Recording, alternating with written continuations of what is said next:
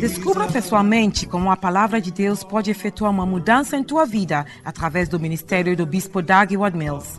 Doug Ward Mills é o fundador da Igreja Internacional Capela do Farol, uma denominação com mais de duas mil igrejas em todo o mundo.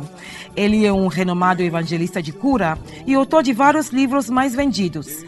Ele também é o pastor da Igreja do Primeiro Amor, um ministério de campos universitários com mais de 200 igrejas.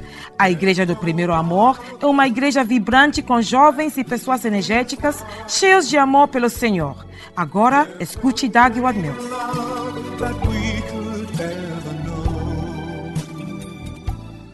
Aleluia. Pai, agradecemos-te por essa oportunidade. Hoje estamos abençoados por estar na Sua presença. Obrigado, Senhor. Fale para os nossos corações e guie-nos. Ajude-nos a fazer a Sua vontade. No nome de Jesus oramos. Obrigado, Senhor. Amém. Deus vos abençoe e podem sentar-se.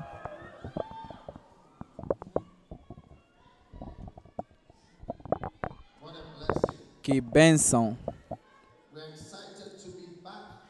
Estamos excitados por estar de volta a casa. Semana, passa semana passada, no domingo,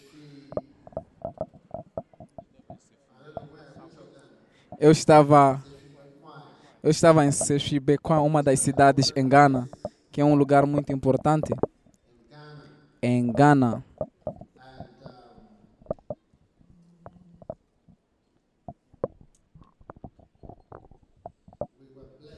E estávamos abençoados por ter cruzadas em três cidades, em Sechibequan e Sechioso, as cidades em Ghana.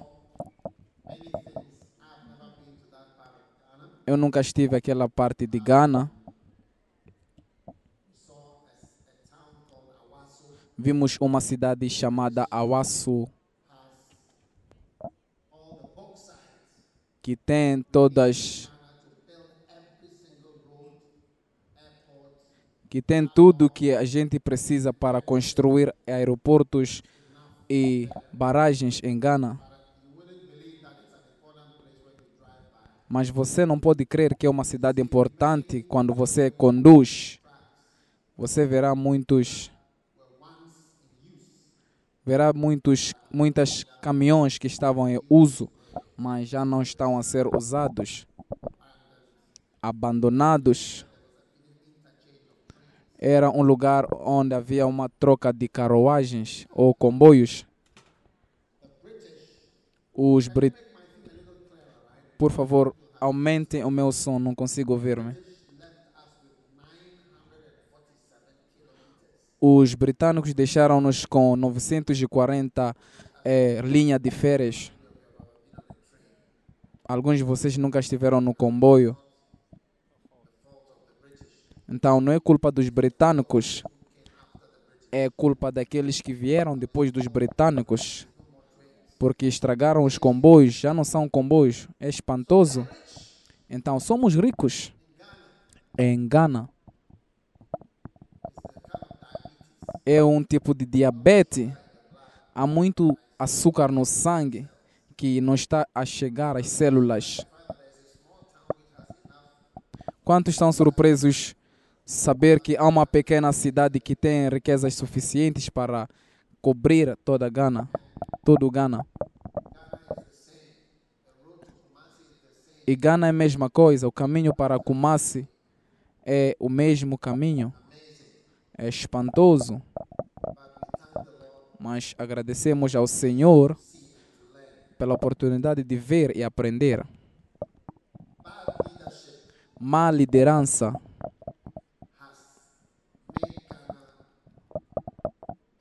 fez Gana pobre, para aparentar pobre, mas atualmente não é um país pobre. Ainda estão aí. Então, todos nós devemos aprender disso. Está bem?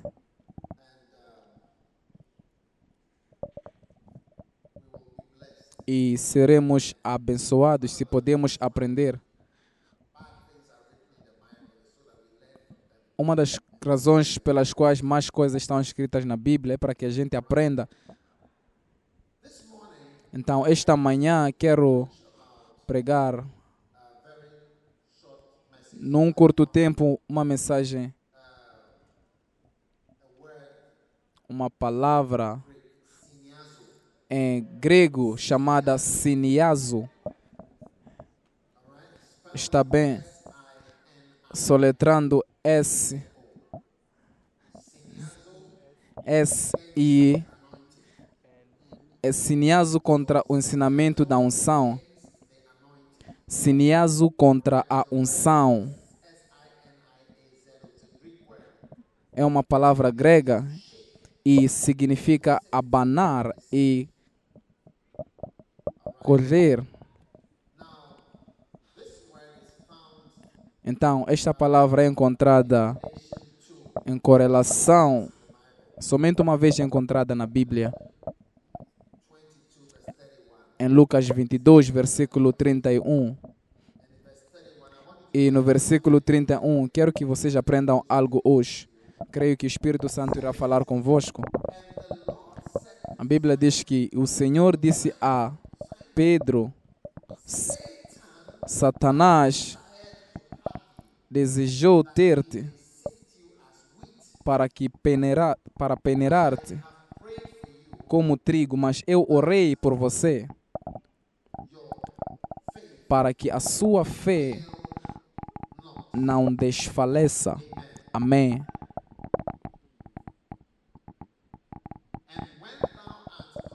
E quando você se converter, fortaleça os seus irmãos.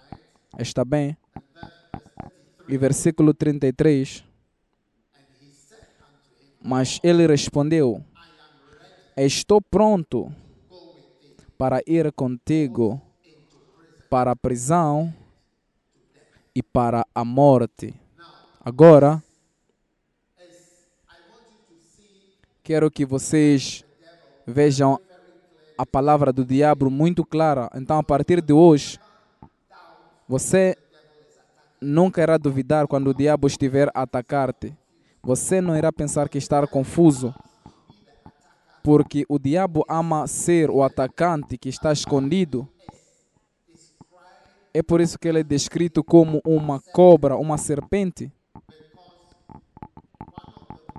Porque um dos instrumentos principais do diabo é esconder-se, mascarar-se.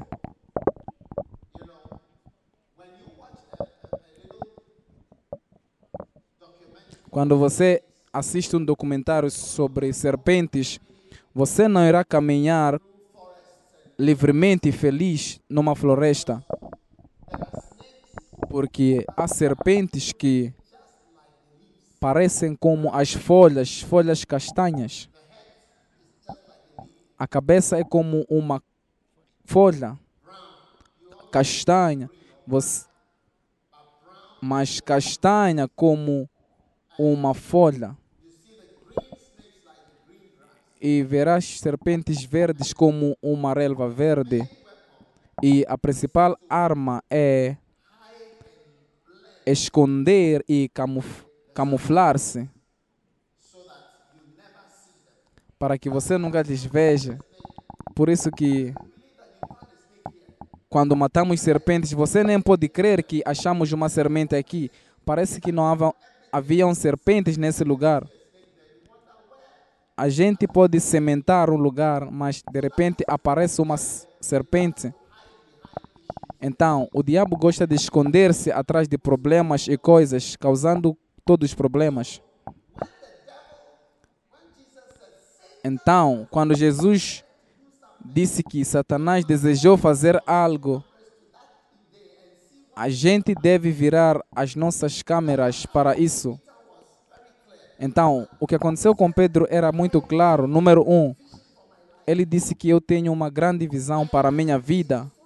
A minha vida é para seguir Jesus Cristo à prisão e mesmo para a morte. que é raro encontrar pessoas com essa grande visão e profunda. Pessoas dizem quero seguir-te para a América, mas Pedro disse que irei seguir-te à prisão e à morte. Então, essa é uma visão muito alta. A partir do momento que Satanás, Jesus disse que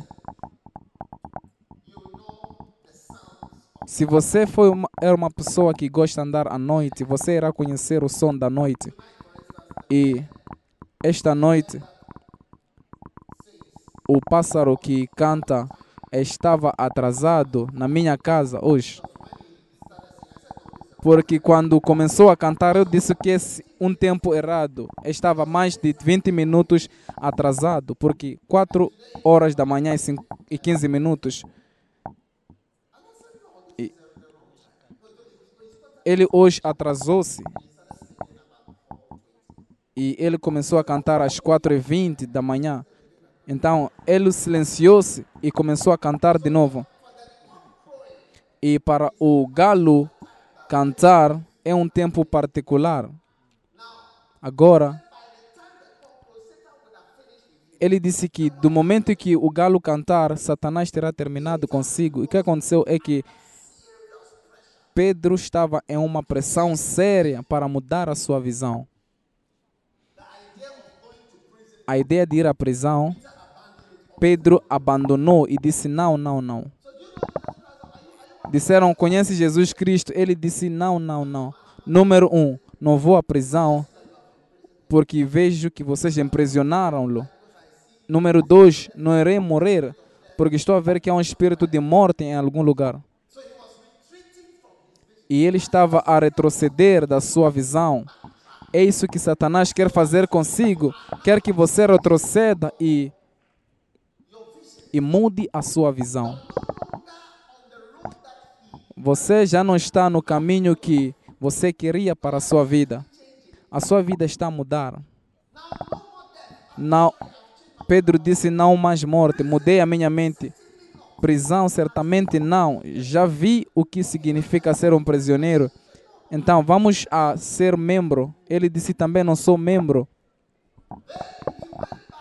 Então ele voltou mais para fundo e uma pessoa veio para ele e disse: Você estava com ele? Ele disse: Eu não conheço esse homem. Então ele prosseguiu ele disse que eu nunca te conheci. Então ele foi movido e foi tentado e disse: Mulher, eu não conheço-lo. Eu não sei nem o nome dele. Qual é o nome dele? O que você disse? Então você vai tão longe e disse, mas disse, homem, não sou.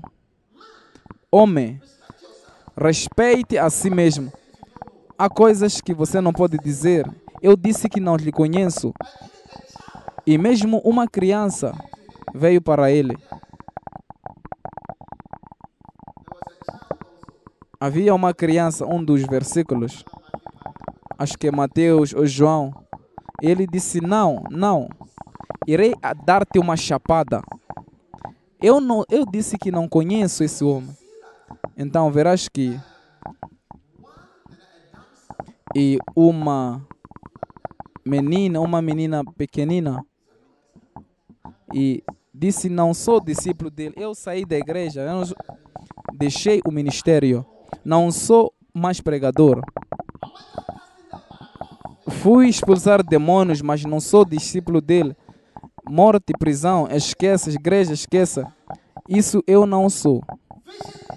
A visão mudou, o ministério mudou. Talvez tinhas a visão de ter esposo de uma única mulher, Será uma grande pressão para mudar e ser esposo de duas esposas antes de constatar isso é que aconteceu. Então, Satanás, para peneirar-te como trigo, significa pôr pressão sobre si para que a sua visão original para a sua vida, o amor para Deus, seja colocado de lado e se torne algo diferente daquilo que você havia planejado. Estão comigo? E quantos constatam que pessoas são diferentes do que aqueles que planejaram ser? Alguns de vocês criticam os vossos pais e criticam os vossos parentes, mas você é mais perigoso do que eles. O que você não gostava deles é o que você se tornou agora, e pior ainda. Porque às vezes você coloca a sua visão e diz que o que o meu pai foi é o que eu não quero ser. Se você já teve essa visão, levanta a sua mão. E se você não cuidar-se, antes de você dizer Jack Robson, você atualmente está a tornar-se o que você disse que não queria ser. Você está a tornar-se aquilo. E mais pe- perigoso. Então, essa é uma pressão satânica. E há sempre pressão satânica para pessoas que Deus escolheu. Sim. Então, se Deus escolheu-te, você pode esperar pressão satânica. E agora, propósito. Você pode ver essa história que nenhum dragão com asas apareceu, uma menininha apareceu, um homem apareceu e quem mais apareceu? E dois homens, um homem, uma empregada, uma senhorita e um outro homem. Satanás estava ali exatamente naquele momento, mas não vimos nenhum dragão, nenhuma cobra, somente vimos uma menininha, um homem, um outro homem. Que Satanás estava a usar-lhes. Isso é o que significa. Estão a falar palavras que estão a puxar-te para longe do que você havia decidido fazer. Então Jesus disse que Satanás decidiu te peneirar enquanto ele viu, nunca viu uma serpente, dragão, pássaros, somente viu uma menininha. Então, às vezes quando Satanás ataca, ataca-te, você somente vê uma mulher, uma menininha, uma senhorita, um ser humano falando e mesmo perguntando, fazendo umas questões inocentes, mudam de direção. Esse é o diabo em função exatamente naquele momento. Por isso que quando Pedro disse que não irás morrer na cruz, Jesus disse Satanás, fique longe de mim. Então, por isso que mesmo pessoas que foram escolhidas como discípulos podem ser identificadas como diabo, diabos ou demônios. E quando você fala ou se comporta como o diabo, você é um diabo.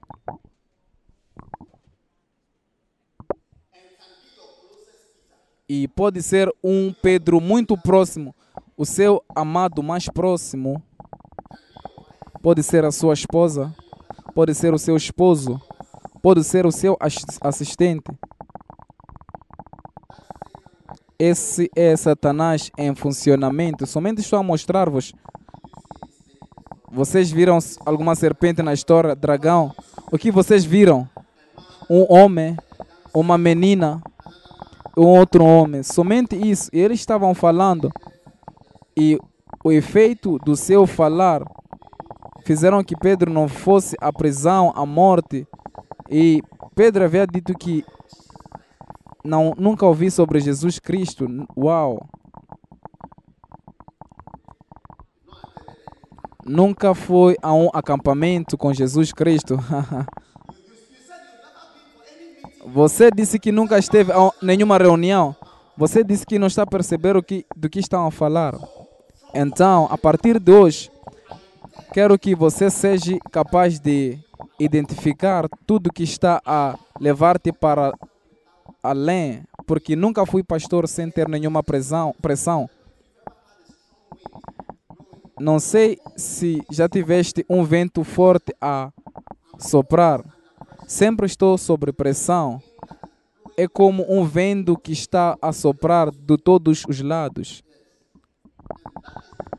E essa é a condição sobre a qual estou a fazer tudo que eu estou a fazer. E não, não é que não há pressão, é assim como é. De diferentes lugares e diferentes lugares.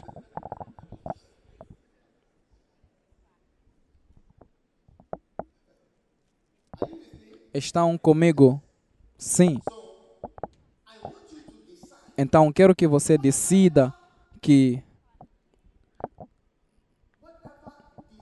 qualquer desejo ou visão que tens para Deus, não permita que Satanás, e mais uma vez, não, nenhuma serpente, um homem, uma mulher, uma menininha, um ser humano, um pequeno conselho, siga o que está no seu coração.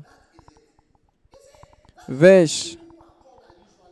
Por isso que pessoas que são chamadas são jovens, porque quando você é jovem, você ainda nunca viu muitas pressões. É quando você cresce que começa a ouvir outras coisas e a pressão vem, não faça isso, não faça aquilo. Isso não é necessário. Mas aquilo é o que é necessário. Sim. Sabem de uma coisa? Deus nos deu poucos anos para provar que amamos-lhe, para provar que lhe serviremos, você pensa que essa vida é para o quê? Muitas pessoas ricas estão confusas. Lembro-me de um homem rico e perguntei-lhe o que você está a trabalhar para. Ele disse para conseguir um contrato. Eu perguntei-lhe por para quê?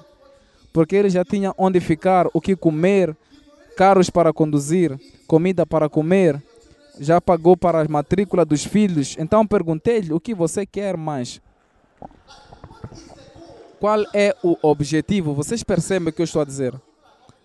E acho que muita gente não é filosófica, porque quando pensares um pouco, você irá perceber.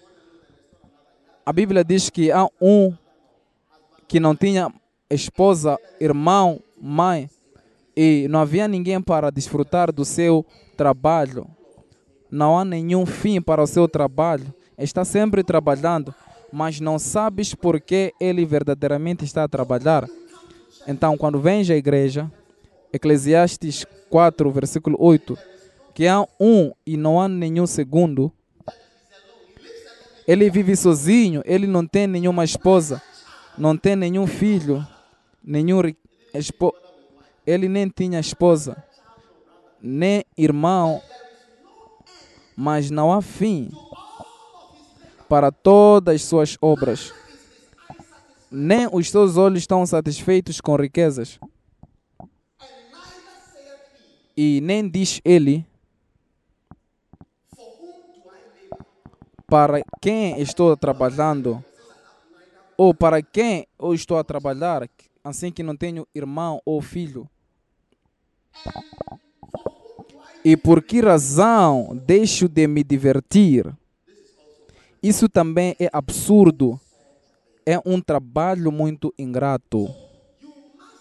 Então, deves levantar-se no seu coração e crer que qualquer visão que Deus te deu espiritual, você deve ter uma visão espiritual. Você não somente deve ter a visão de fazer o seu mestrado. Eu sou um médico um médico é digno de mestrado, de um certificado, sete anos na escola, mas não teve nenhum efeito na minha visão de servir a Deus. Quando a oportunidade veio e havia feito o que o meu pai queria que eu fizesse, era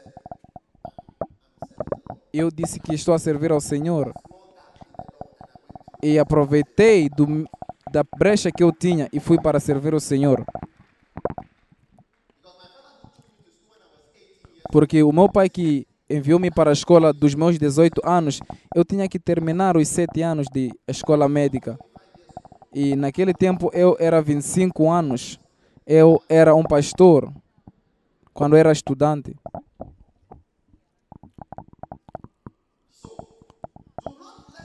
Então, não permita que Satanás leve o seu chamado para o ministério a tempo inteiro.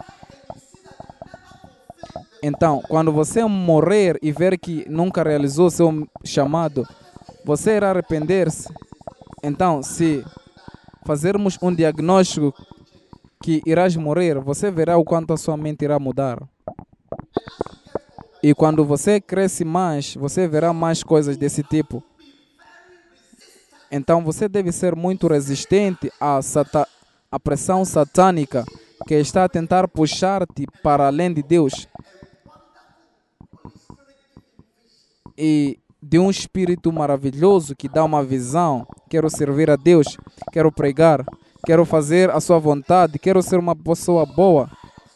Você está cansado de beber, fumar e fazer coisas tolas e você diz que quer ser esse tipo de pessoa.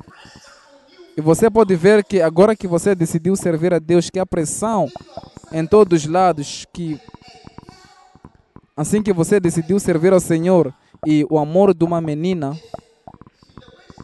do jeito como ela fala consigo, a conquistar-te, a paquerar-te, algo tão algo tão macio como não se engane, ela não é macia, ela é ela sofreu uma metamorfose, mas atualmente é algo duro.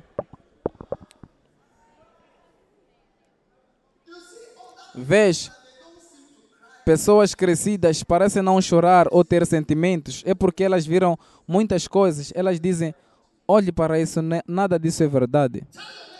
Diga ao seu vizinho sentado ao seu lado: seja real, não estou impressionado com todos os seus comportamentos. Você parece macio. Chia.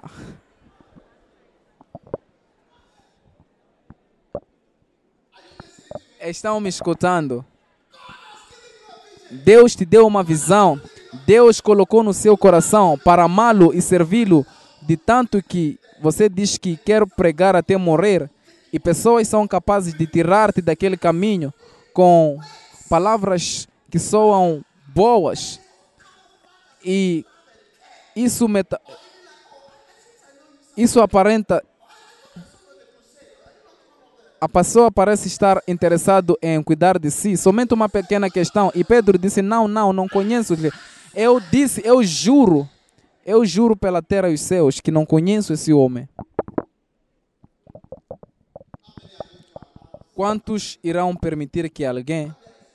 Um dia vi um irmão na igreja, ele tinha uma amada. Depois de um ano ele não era casado, dois anos não era casado, três anos, quatro anos. Ei, um dia constatei que o irmão não tem nenhum plano de casar essa moça. Então chamei-lo e entrevistei-lo privadamente e disse: Irmão, o que está a acontecer? O que está a acontecer? Por que você não está movendo? Qual é o segredo? Ele me disse, quando encontrei essa menina, era, eu era um bom rapaz. Eu estava limpo. Até que encontrei essa menina. A Sheila. Por favor, se, se o seu nome é Sheila, é somente uma canção, não fique ofendida. Ele disse que a menina não levou-me para cima, mas para baixo ele nunca casou a ela. Assim a coisa estava estranha. Que toda a voz que está a lutar contra si, tentar colocar-te de lado, servir a Deus e amar a Deus, que seja amaldiçoada em nome de Jesus hoje. Amém. Então, cuidado com vozes neutras, vozes que não parecem estar a dizer não vá, somente estão a perguntar-te você é membro da equipe, mas aquela questão é está a amedrontar-te. A questão que você está a fazer é em inglês, mas é uma informação somente uma questão, Pedro. É uma questão simples, mas está a ter um certo efeito em si. Está a amedrontar-te. Não permita. Não permita. Deus irá cuidar de si. Abra a Bíblia no Segundas de Reis, capítulo 2. É lindo. Quantos desfrutaram do concerto da Aida? Somente 14 pessoas desfrutaram disso. Muita gente desfrutou. Agora, Segunda de Reis, capítulo 2, a partir do versículo 1. Segundas de Reis, capítulo 2, versículo 1. Quando o Senhor, aleluia, quando o Senhor levou Elias aos céus, num redemoinho, aconteceu o seguinte: Elias e Eliseu saíram de Gilgal. E versículo número 2: E no caminho disse-lhe Elias: Fique aqui, pois, pois o Senhor me enviou para Betel. Eliseu, porém, disse: Juro pelo nome do Senhor e por tua vida, que não te deixarei ir só. Então foram a Betel. Versículo 3. Em Betel, os discípulos dos profetas foram falar com Eliseu. Isso é o que a gente chama a batalha para a dupla porção da unção em sua vida a batalha para a dupla porção da unção em sua vida. Sim. Os filhos discípulos dos profetas vieram a Eliseu e perguntaram: Você sabe que hoje o Senhor vai levar para os seus o seu mestre, separando-o de você? Respondeu Eliseu: Sim, eu sei, mas não falem isso. Questões inocentes, comentários inocentes somente um comentário pequeno e antes de constatar, você está a sair do caminho enquanto você é, é digno da unção. Versículo 4. Então Elias lhe disse: Fique aqui, Eliseu, pois o Senhor me enviou a Jericó. Ele respondeu: Juro pelo nome do Senhor e por tua vida, que não te deixarei ir só. Desceram então a Jericó. Ei. Em versículo 5, em Jericó, os discípulos dos profetas foram falar com Eliseu e lhe perguntaram: Ah, então, filhos de, dos profetas em Betel falaram, outro grupo de filhos dos profetas, esses são pastores que não são ungidos, que nunca irão agarrar esse tipo de unção estão aparentemente questionando coisas inocentes. E essas questões inocentes é como se estivesse a dizer: você está a perder esse, o seu tempo com esse homem. Você não sabe que este homem está a ir e você não terá nada. Você está a segui-lo para nada, em vão.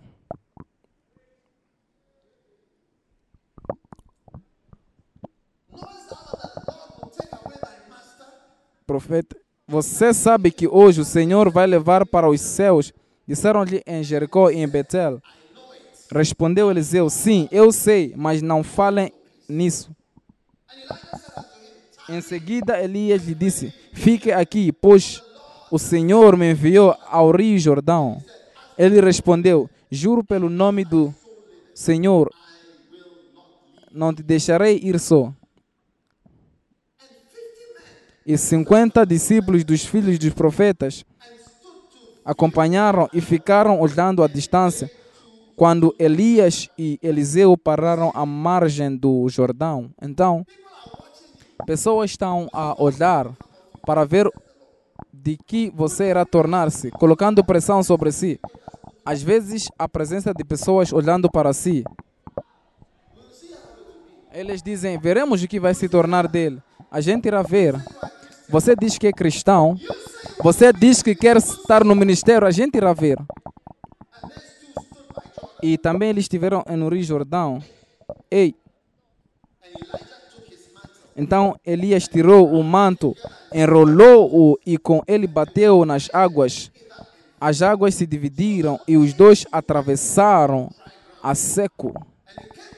Depois de atravessar, Elias disse a Eliseu: Olhe,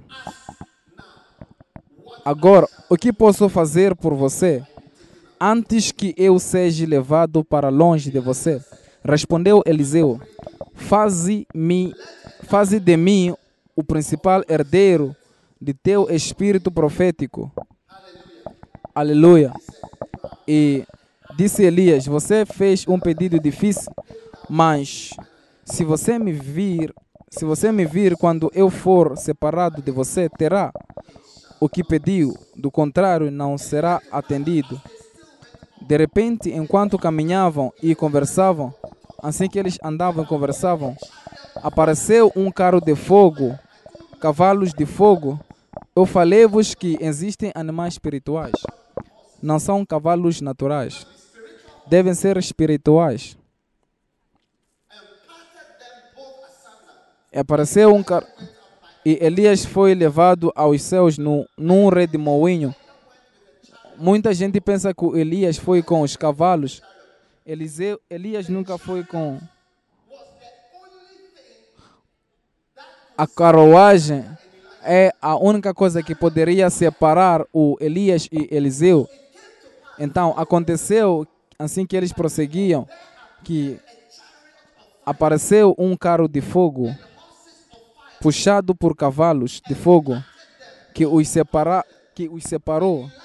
E Elias foi levado aos céus num redemoinho. Então, Elias não foi aos céus num carro de fogo, como muita gente pensa. O carro de fogo era o único método que podia separar alguém que era suposto agarrar a dupla porção. Eu te vejo agarrando a dupla porção. Amém. Esse é o tipo de dedicação que você precisa se quer agarrar a dupla porção. Então, mais uma vez, Elias viu e disse: Meu pai, meu pai, meu pai. Então, enquanto seu pai não era Elias, era o Senhor, Shaf, Senhor Shafat. Mas Elias tornou-se o seu pai. E você nunca deixa o seu pai. Você não deixe o seu pai. A sua casa é a sua casa. Meu pai, meu pai, tu eras como os carros de guerra e os cavaleiros de Israel. Eram homens naqueles. E quando já não podia. Então, ele estava a culpar os carros de fogo. Ele, acho que ele queria amaldiçoar os carros e os cavaleiros e lhes viu não mais. E e pegou as próprias vestes e as rasgou ao meio. Uau! Versículo 13. Depois pegou o manto de Elias que tinha caído. Uau! E voltou para a margem do Jordão. Quando coisas espirituais estão a acontecer, você não sabe que estão a acontecer. Você pode não ter nenhuma emoção, sentimento, mas algo maravilhoso aconteceu consigo. E então ele foi e e parou à margem do Jordão, solitário, chorando, sem nenhuma esperança, sem nenhuma ajuda. Tudo que eu estava acostumado já não existe. Esse é o efeito da morte, mas não é nada mais aquilo que você está acostumado com. Então, ele estava a chorar na margem do Rio Jordão. Então, ele levou o manto, que era a única coisa que Elias deixou. Então, levou o manto e ele bateu as águas. E disse: Onde está agora o Senhor, o Deus de Elias? Tendo batido nas águas, essas se dividiram e ele atravessou.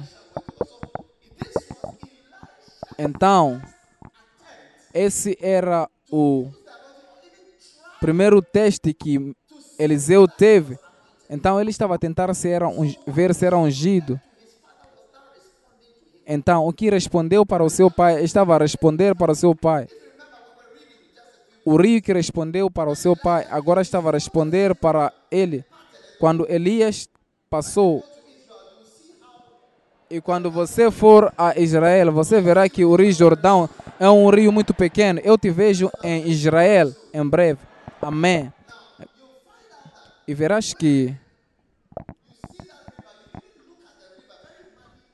o rio é um rio muito lamacento, um rio pequenino, não muito grande, não muito grande, mas quando ele partiu as águas, então aqui vê Eliseu o que respondeu para o seu pai, respondeu para ele.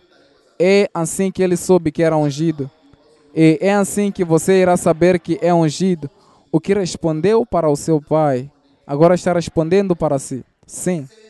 O, o mesmo efeito da pregação, o, seu, o mesmo efeito quando seu pai tinha quando pregava, é o mesmo efeito que irá acontecer no seu ministério quando você prega. Amém.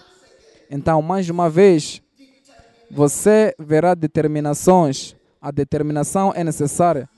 E você precisa passar desse teste. Por isso que a Bíblia diz que conta isso como alegria quando você passa em tribulações.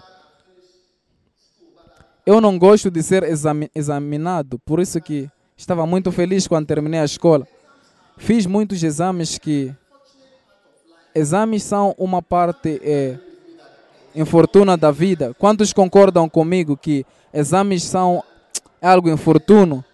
Há muita pressão e tensão. E a Bíblia diz que conta isso como alegria. Quando você quando você passa por diversas tentações. Agora, quando você é testado, significa que você será promovido. Amém. Então, Eliseu foi durante quatro testes: Gilgal, Betel, Jericó e Jordão. Está bem? Mas depois desses pontos de pressão, ele estava pronto. Foi depois do Jordão. Elias disse que o que você quer, o que você quer. Então há quatro lugares possíveis que para testarem-te na vida. Sim. Você sabe o que Jesus teria feito se Jesus estivesse com Pedro e Jesus constatasse que Satanás fosse tentar e peneirar-te como trigo.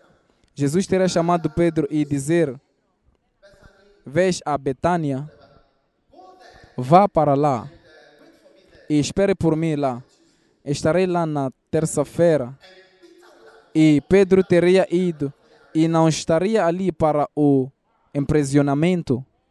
Sim, ele teria salvo de ser testado por ter enviado a Betânia ou um outro lugar, ou Galileia, ou para organizar alguns peixes. E Pedro teria perdido ou escapado à tentação. Mas ele permitiu que viesse para baixo e passasse pelo teste, sim. Então, alguns dos testes é a vontade de Deus para que você passasse. E quando você passa por aqueles testes, é, que, é aquilo que prove quem você é. Porque às vezes, quando você foge dos testes, você verá que fugiu da sua promoção, sim.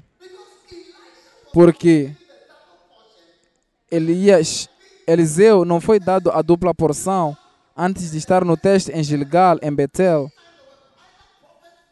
Cada vez haviam profetas a tentar puxá-lo de Elias, ou Elias mesmo puxando-lhe lá, longe dele. E em Betel aconteceu mais uma vez. Às vezes o homem de Deus pode puxar-te para longe. Porque todo homem de Deus é um homem antes de ser de Deus. Há alguns homens de Deus que são temperamentais. Por favor, estou a gritar no microfone. Há alguns homens de Deus que são temperamentais. Eles são temperamentais. Há alguns homens de Deus que não são amigáveis. Eles não conversam, não falam. Há alguns homens de Deus que não têm amigos, mas são poderosos homens. Há alguns alguns homens de Deus que são sanguíneos quando se trata de dinheiro ou esbanjar. O sanguinismo é maior, você irá ver, mas são homens de Deus. São alguns homens de Deus que são flegmáticos, eles são lentos sobre tudo, a, mesmo servir a Deus, mas são homens poderosos.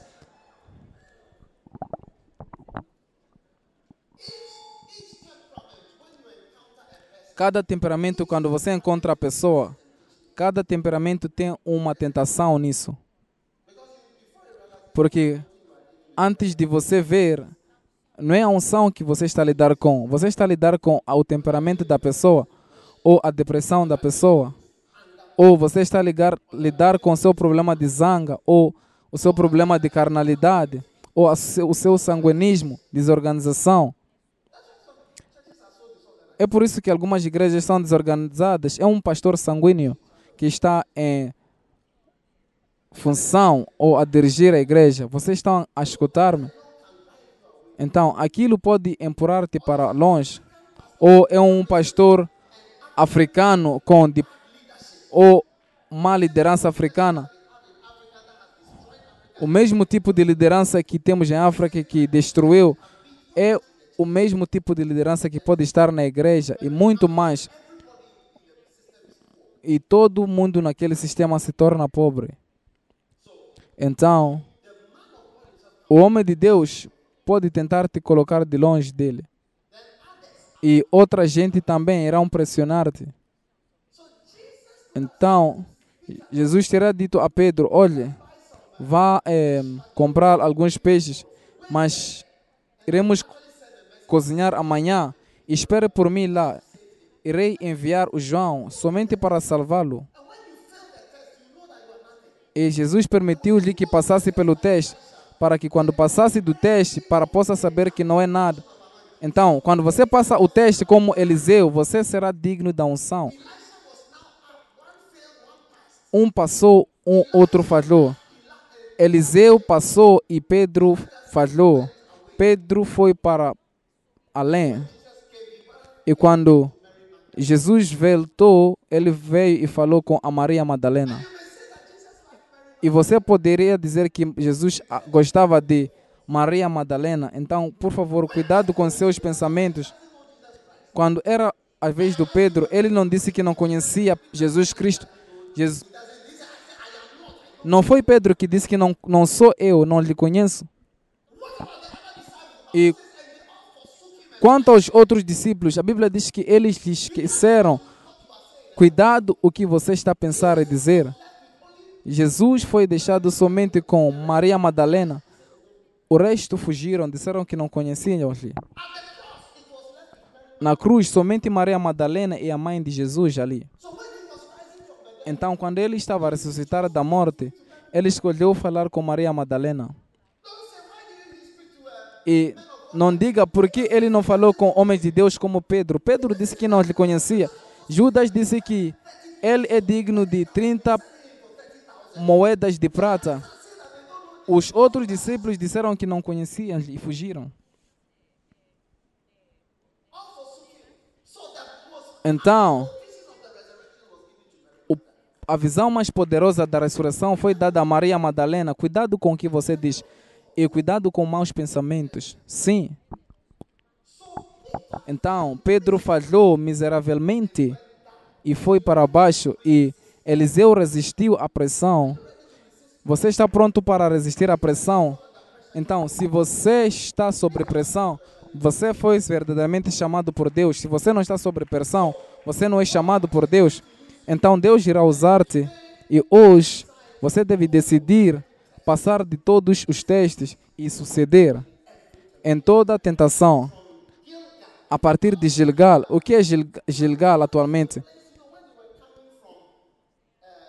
Quando eles estavam a voltar de Egito, quando você for a Israel, você irá ver, você irá ver as montanhas.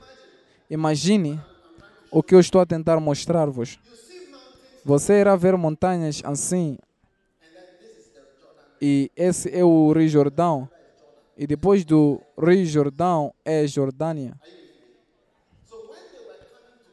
Então, quando eles estavam a vir a Israel, de Egito, eles vieram das montanhas para baixo e estão comigo. Vocês podem ver daquele lado. Como? Por que você não pode ver? Agora vocês podem ver. Essa é a montanha e esse é o Rio Jordão e essa é Israel. A gente ouve do West Bank. West Bank é o lado é o, o lado este do Então, quando Moisés chegou ao topo da montanha, disse pare aí e veja.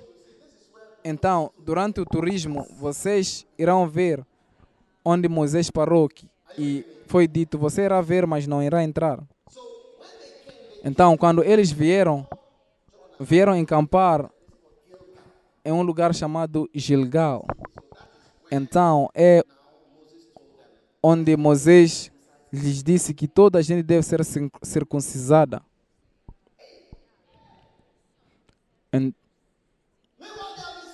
Enquanto haviam sido circuncisados alguns anos atrás, e era somente uma expensão para verificar quem não havia sido circuncisado. Então foram à circuncisão durante toda a cidade. Quando não eras circuncisado, eras colocado de lado para ser circuncisado. E cortaram todos os percursos.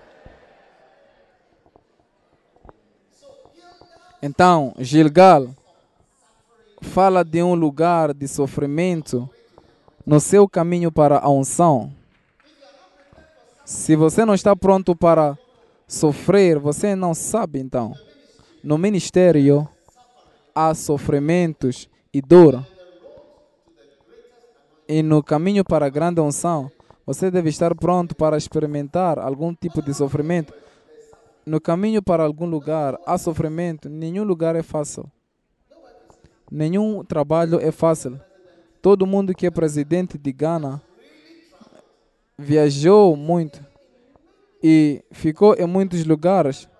Um dia, um dos meus pastores encontrou um desses grupos de campanha em um lugar muito distante e disse que estou a ficar nesse lugar.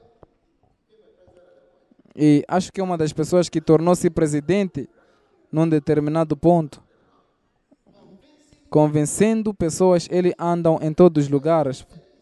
Então não é um caminho fácil para ninguém para tornar-se um presidente. Estão comigo? Então, se você não está preparado para a dor, então melhor você resignar agora. Se você não está interessado em sofrer por Jesus, você pode sair agora. Então, cuidado com pessoas que sempre reclamam. Recentemente tivemos um pastor assim. Ele estava a reclamar que quando estava nessa cidade reclamava, noutra cidade reclamava. Então constatamos que há pessoas que estão sempre é, descontentas, sempre reclamando. Não é sobre qual é o problema. Eles estão descontentes com o que está a acontecer.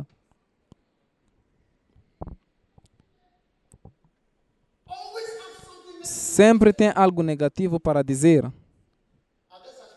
Estão algumas pessoas desse tipo nessa igreja. Olhe para trás, veja se há alguém desse tipo. Estão a assistir através do Facebook. Você está aqui a reclamar sobre. Você está a reclamar sobre o aquecimento. Você sabe qual é a parte mais quente dessa igreja? É no palco quando você está ali, você está sendo cozido, cozinhado. Vocês estão sendo enfumado ou pondo a fumaça. Mas a gente está feliz na igreja. Eu disse que a gente está feliz por estar na casa do Senhor. Então, em Gilgal, quando você está a passar pelo teste de Gilgal, você deve estar pronto para a circuncisão, dor e a remoção de besteiras em sua vida. Não quero falar muito de circuncisão, mas remove algo de si. E circuncisão, muitas das infecções acontecem em lugares que não estão circuncisadas estão aí ou já saíram. Então, Gilgal é o lugar onde Moisés disse, Deus disse a Moisés, a partir daqui a gente não irá ver mais maná. Agora vocês devem ser maduros. Então, no seu caminho para a unção, vem um tempo onde as coisas sobre as quais você caiu acidentalmente ou foram providenciadas, você agora deve levantar-se. Você deve levantar-se e até que o tempo venha que você não depende do maná dos céus, mas você levanta-se para fazer algo, você não irá tornar-se o que era suposto ser. Essa igreja é uma igreja muito grande, tudo está escrito, mensagens estão ali no podcast, livros estão ali, coisas são dadas. O seu pastor está a dizer-te, ninguém está a levar o seu dinheiro para fazer algo. O trabalho que está sendo feito é mais do que o dinheiro que você está a dar. Então, você está acostumado que coisas viessem de cima. Você está acostumado em somente vir a igreja está ali. Agora comece a igreja e deixe que a gente vê. Vamos ver que você pode sobreviver sem coisas extras que te fizeram fe... As coisas agora são diferentes, difíceis. E é onde você vê que coisas não estão a cair dos céus. Você deve levantar-se e construir. Por isso que quando você é um bispo nessa igreja, você deve construir uma igreja. Não, não, não, não. Não herdas nada. Não ocupas nada que existe. 947 linha quilômetros de linha férrea. Quando o homem branco colocou as coisas, quando a gente teve que levantar e construir, você pode ver que a gente é incapaz de construir. Governo pós governo, a gente nem pode conectar de Accra a Kumasi, uma das cidades de Engana. Anos passam, linhas férreas são destruídas, as coisas agora não estão sendo dadas para si. Levanta-se e construa uma cidade. É por isso que agora os lugares mais caros são essas são as comunidades que o homem branco criou em Gana e mesmo em Kumasi, em Chaiso e Arroto, é onde o homem branco estava e fez o palácio dos governantes. Eram os únicos lugares bons. Quando eles tomaram conta e disseram construa você mesmo, você pode ver que você irão dar sempre uma desculpa. O preço do cacau já caiu. O óleo mudou o preço. Agora eles irão criar desculpas, muitas desculpas. Então, é por isso que Deus te envia a Gilgal, que não há mais maná. Agora vamos ver quem você é. Esse é o caminho para você ser ungido. É por isso que é bom que você seja testado para ver do que você é feito, para ver se você percebe o que você lê nos livros. Você não pode ser um cristão é, na escola Achimota, que no primeiro dia da escola você retrocede. Significa que quando você estava na escola, você era protegido pela proteção da escola secundária. Quando você veio à universidade, a gente vê que você é feito de nada. Você ia à união de escrituras porque todo mundo ia para lá. Mas quando a maná, maná é uma provisão supernatural que está sempre sendo feito para você. Quando você agora tem que ser você mesmo, a gente agora verá do que você é feito. Então, no caminho para a dupla unção, você deve passar por Gilgal e ser testado. E Gilgal representa o lugar onde as coisas não são feitas para si. E você deve levantar e criar comida que você deve comer, não comida divina dos céus. Ao contrário, você irá se tornar nada. É somente. É, não há nada profundo sobre si.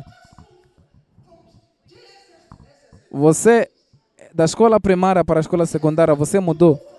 Você moveu da casa do seu tio e você mudou. Você mu- mudou de Accra para Kumasi e você terminou com o cristianismo. Tudo que foi feito para si e de repente você transformou-se em uma outra coisa, demonstra que você estava a depender do supernatural. Então, desde Gilgal, Deus disse que você está no sozinho. Vamos ver agora se você é capaz de sobreviver. Sim. É o caminho para a unção. Sem passar por isso, você não é nada. Sim. E você pode ver. Quando a gente, como país, começou a governar as nossas coisas, você somente olha para fora da igreja. Não importa o que eles dizem. E você vem a Betel e em Betel, quando você lembra o que aconteceu, Betel é o lugar onde Jacó encontrou Deus, um lugar de sonhos e visões, e um lugar de encontrar a Deus. Gênesis 28, versículo 18. E quando você está em Betel, fala dos testes dos seus sonhos. Por isso que Deus te dá sonhos. Tenha gran... Eu tenho grandes sonhos para Deus. Qual é o nome de essa menina famosa que morreu, a Whitney Houston? Ela tentou cantar a música gospel, tentou financiar algumas pessoas.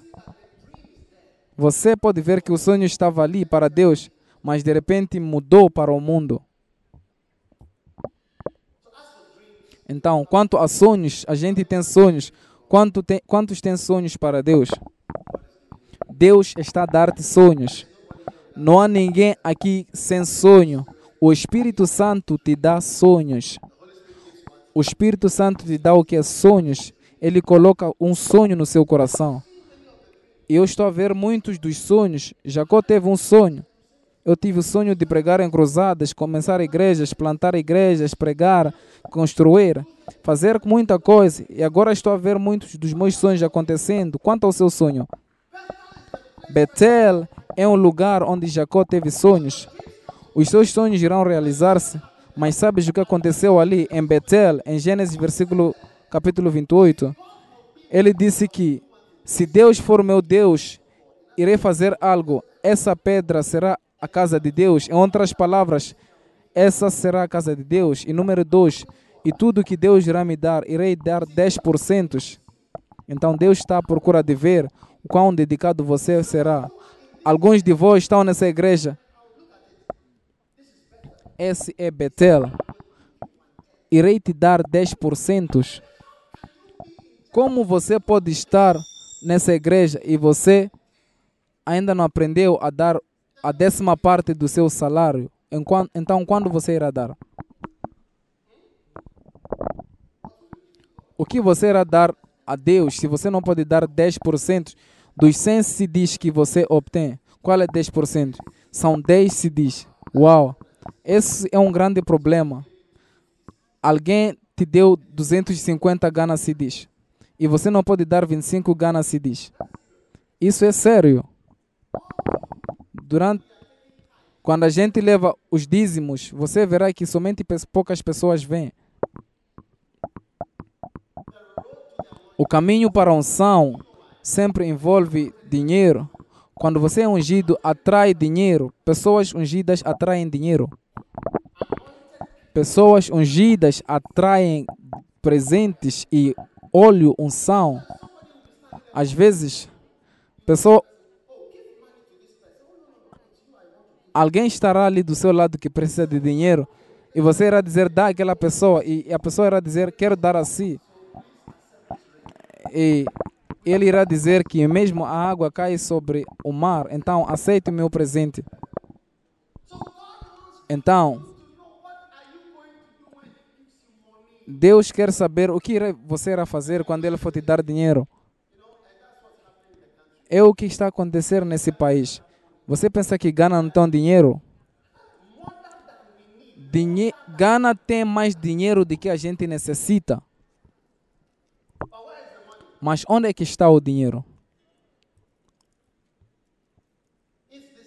Se essa igreja quisesse roubar dinheiro e levar o dinheiro que você dá para usar para qual seja a coisa, a gente não estaria aqui. Sim. A gente só dá ou escreve contratos que a gente não sabe o que significa. Contratos que são que têm uma super inflação. Quando você teria construído muitas estradas, você somente constrói cinco. É isso que aconteceu com o país. Então aparenta o país ser pobre. Então Deus quer te dar uma grande unção. Quantos querem uma grande unção? Levanta a sua mão se você quer uma grande unção. O primeiro teste é para ver se você dará 10% com o que ele te dá. Ou você. Se você pode dar um dólar do dinheiro de Deus no seu bolso, ou um dólar que não pertence a si, que você pode levar livremente, que você está a gastar 10 CDs do seu dízimo, que você sente normal, sem nenhum medo, sem, para gastar isso. Deus irá testar-te. Deus irá testar-te. Deus irá testar. Por isso que pessoas não têm nada, porque se Deus te desse, você iria gastar de um jeito estranho. Toda essa gente que se tornou bispos, todos eles construíram catedrais. O dinheiro que foi usado não vem de lá, teria sido dinheiro gasto em todo o mundo, Quênia, Zâmbia, em todos os lugares. Milhões de dólares. Deus irá testar-te antes de usar.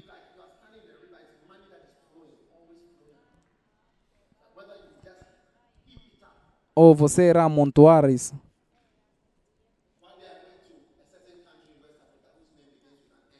Um dia fui a um certo país, a África do este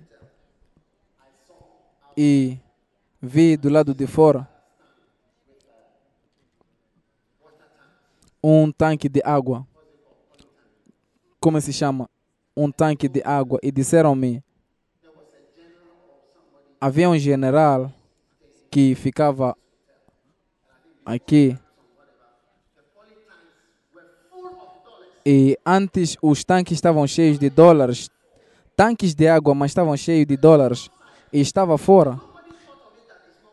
E ninguém nunca pensou que fosse que não fosse água cheio. Sim, o que irá fazer com isso?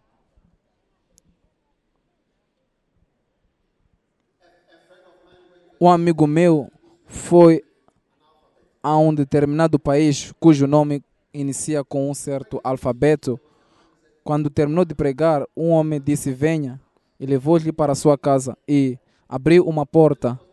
O homem estava a dizer-me: O quarto estava cheio de dinheiro.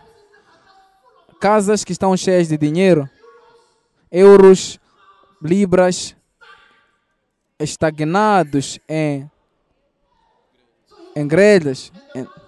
E o homem tirou um montão e deu-lhe então, quando ele contou depois, eram mais de 20 libras. E então ele disse: por que o homem não levou o grande valor? Esse é o tipo de dinheiro que pessoas estão a guardar milhões. Então, Deus está dizendo para nós: quando eu confiar-te com a unção, o dinheiro estará a fluir e não irá fluir o dinheiro antes que você seja confiado. O evangelista Bonk levantava um milhão de dólares em todos os meses. Pessoas davam-lhe um milhão, 20 milhões de dólares em um ano. Milhões. Ele me disse que alguém deu-lhe um cheque de um milhão somente para encorajá-lo deu-lhe somente dinheiro, milhões, ele vai pregar. Ele lhes vê em África pregando em todos os lugares. Continue pregando somente dinheiro. O que você irá fazer com dinheiro? Então, Betel e Jericó é o lugar de guerra. Você está pronto para lutar? Você está pronto para lutar contra o diabo? Você está pronto para lutar para Deus? Esse é Jericó. Quando você chega a Jericó, você deve estar pronto para ser um lutador e experimentar o poder de Deus em sua vida. Levanta a sua mão e diga: Estou pronto para lutar. Amém. Você está pronto para lutar para Deus. Não lutar Deus contra Deus, mas lutar para Deus. Quem é esse que está a dizer isso? Quem disse lutar contra Deus? O quê? E finalmente, Jordão. Todo mundo diga: Estou a vencer. Estou a vencer essa batalha. Estou a vencer em Gilgal. Estou a vencer em Jericó. Estou a vencer em Betel. O que é Betel? Betel é um lugar que Deus vê que você vê que você lhe dar 10%. E finalmente, Jordão. Eu te vejo você vindo a Jordão. Amém. Você sabe o que está em Jordão? Jordão é Jordânia onde você receberá dupla porção da unção. Há um lugar onde você vê a unção que você deseja estar sobre si. Um dia fui a uma cruzada e vi que a unção do evangelista bom que está a funcionar sobre a minha vida. Eu vi isso. E quando vi pessoas parando lá em árvores sem nenhuma cadeira, eu disse: Uau, algo está acontecendo. Uau. Quando me disseram, imprimimos 30 a 20 mil livros eu poderia ver que há uma unção do evangelista bom que em minha vida. E mesmo John, a unção de John Wesley para lutar contra orangos e construir igrejas, Jordânia. Jordânia está a acontecer consigo. É ali onde você verá quantos querem a graça que está sobre o seu Pai. Você deve desejar. Eu sempre oro que a graça que está em Hagen eu menciono o seu nome. Eu menciono o seu nome. A graça sobre essa pessoa, eu quero que esteja sobre mim. Eu não tenho vergonha da unção. A graça que essa pessoa, essa pessoa tem, especificamente, eu menciono, eu menciono o seu nome. A graça de fazer essas coisas, eu quero. Porque Filipenses 1,7 diz: Vocês são partilhadores da minha graça. Então você pode orar por uma graça que a graça que está sobre alguém esteja sobre você. Sim. A graça, a graça, a graça, e está em Jordânia, e a gente verá que coisas estão a responder para si, como responderam para o meu pai. A graça de estar sem dívidas está a vir sobre você. Amém. Então, a partir de hoje, quero que você esteja pronto para lutar toda a guerra e vir ao lugar de Jordão. E em Jordão você terá o seu sonho realizado. Aleluia. Qual seja o sonho que você tem, é o lugar de tornar-se o que você quer tornar-se. Você torna-se um verdadeiro filho em Jordânia é ali onde você disse meu pai. Por isso que quando você chama alguém meu pai, muita gente quando diz alguém papá ou há um lugar determinado que quando você vem e diz papá, é verdade, é um lugar onde você diz meu pai, é realmente o seu pai. Há outros em Gana chamamos toda a gente pai, ou papá, papá, ou pai, papá, papazito, papá papá, papá. Ok? Mas há um lugar, quando você diz que esse é meu pai, é verdade. Porque foi isso que Eliseu disse: Meu pai, meu pai, meu pai, meu pai.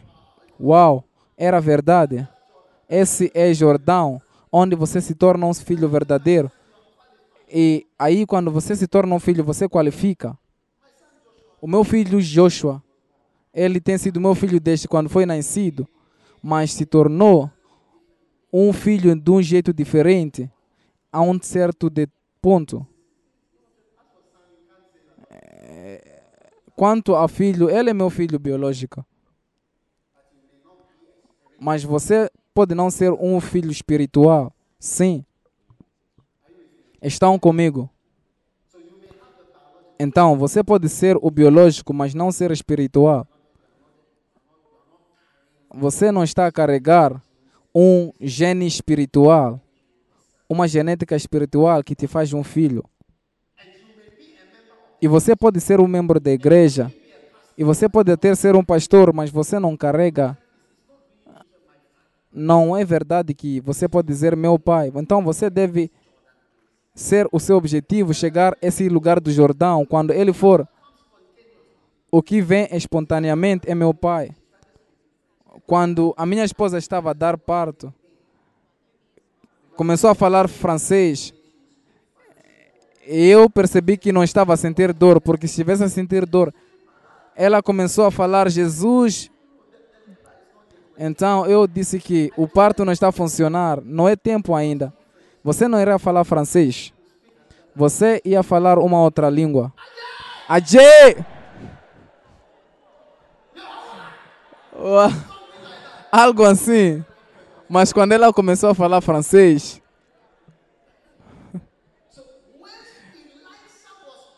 Então, quando Eliseu foi provocado, o que saiu dele naturalmente é: meu pai, meu pai, esse é meu pai.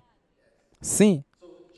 Então, Jordão é um lugar onde você se torna um filho, é um lugar onde você recebe a dupla porção, é um lugar onde você vê coisas respondendo do mesmo jeito como responderam para o seu pai. Jordão é um lugar onde você inicia o seu ministério com a unção, você vê que há poder para fazer o que você está a fazer, uma graça, um poder. E vejo você vindo a esse lugar, amém. Não permita que o diabo mude a sua mente. Foi assim como comecei essa pregação. Quando Satanás decidir se ele irá dizer que você não é nada, irei mostrar-te algo. Ha. Por isso que você estava a fingir ser o diabo. Cuidado. Quando você estava a cantar, ele disse que você está a cantar o quê? Você está a cantar encontrei. Eu irei mostrar o que você encontrou.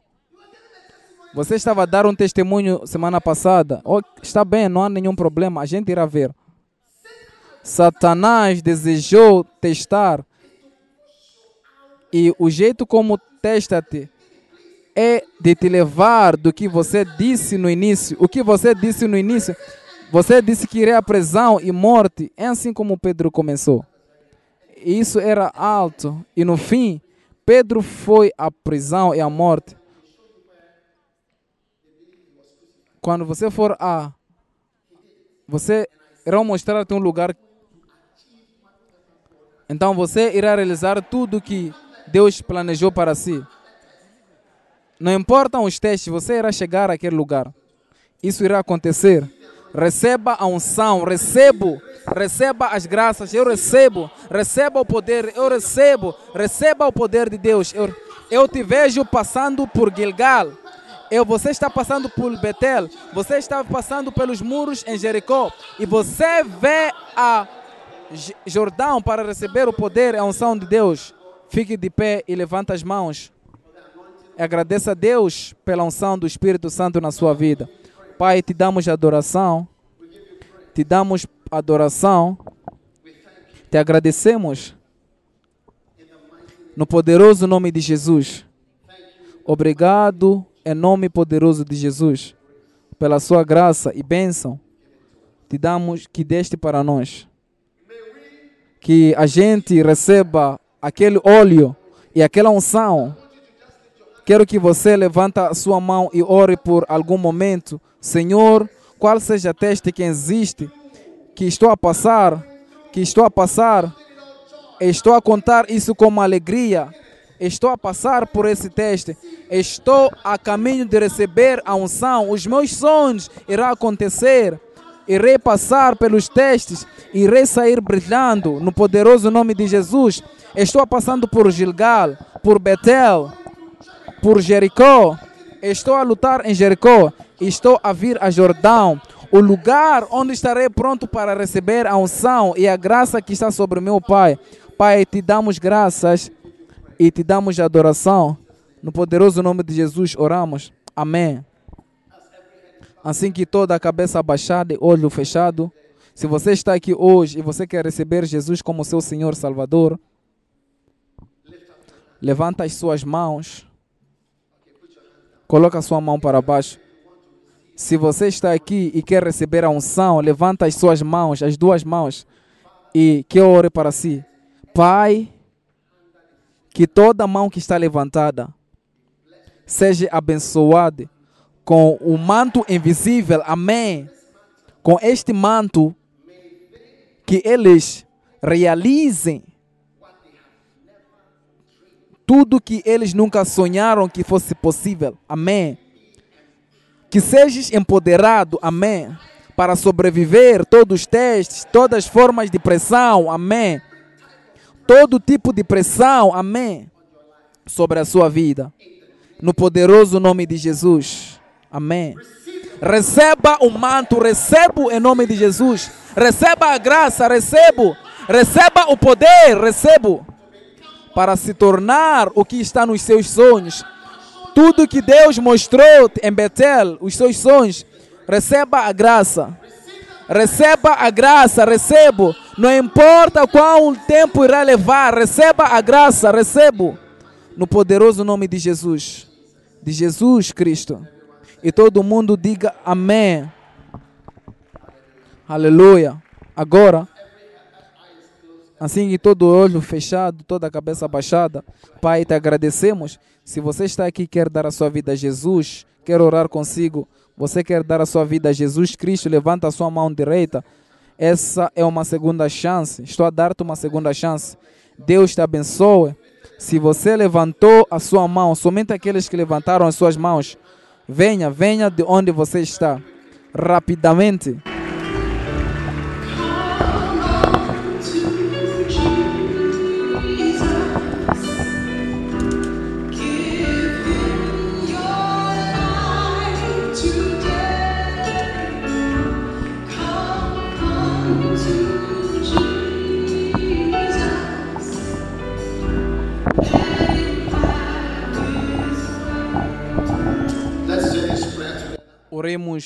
Juntos. Levanta as suas mãos. Se você quer dar a sua vida a Jesus, você deve vir aqui agora. Você quer ser nascido de novo.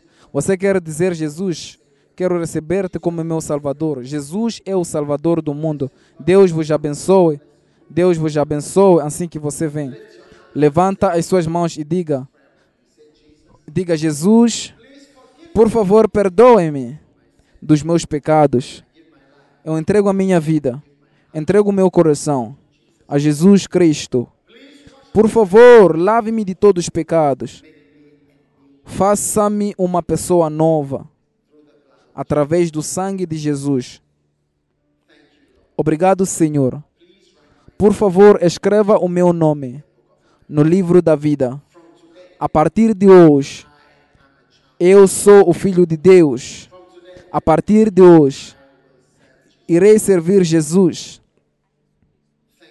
Obrigado, Pai, por salvar-me hoje. No nome de Jesus. Amém. Deus vos abençoe. Quero dar-vos um dos meus livros, esse Como Ser Nascido de Novo e Escapar o Inferno. Que bênção. Agora, quando terminamos o culto, todos vocês que fizeram essa oração comigo, venham para o lado esquerdo do palco Deus irá tocar-te. Se você tem esse livro, venha àquele lado. A gente irá orar consigo antes de compartilhar algo convosco. Cinco minutos somente e vocês irão embora.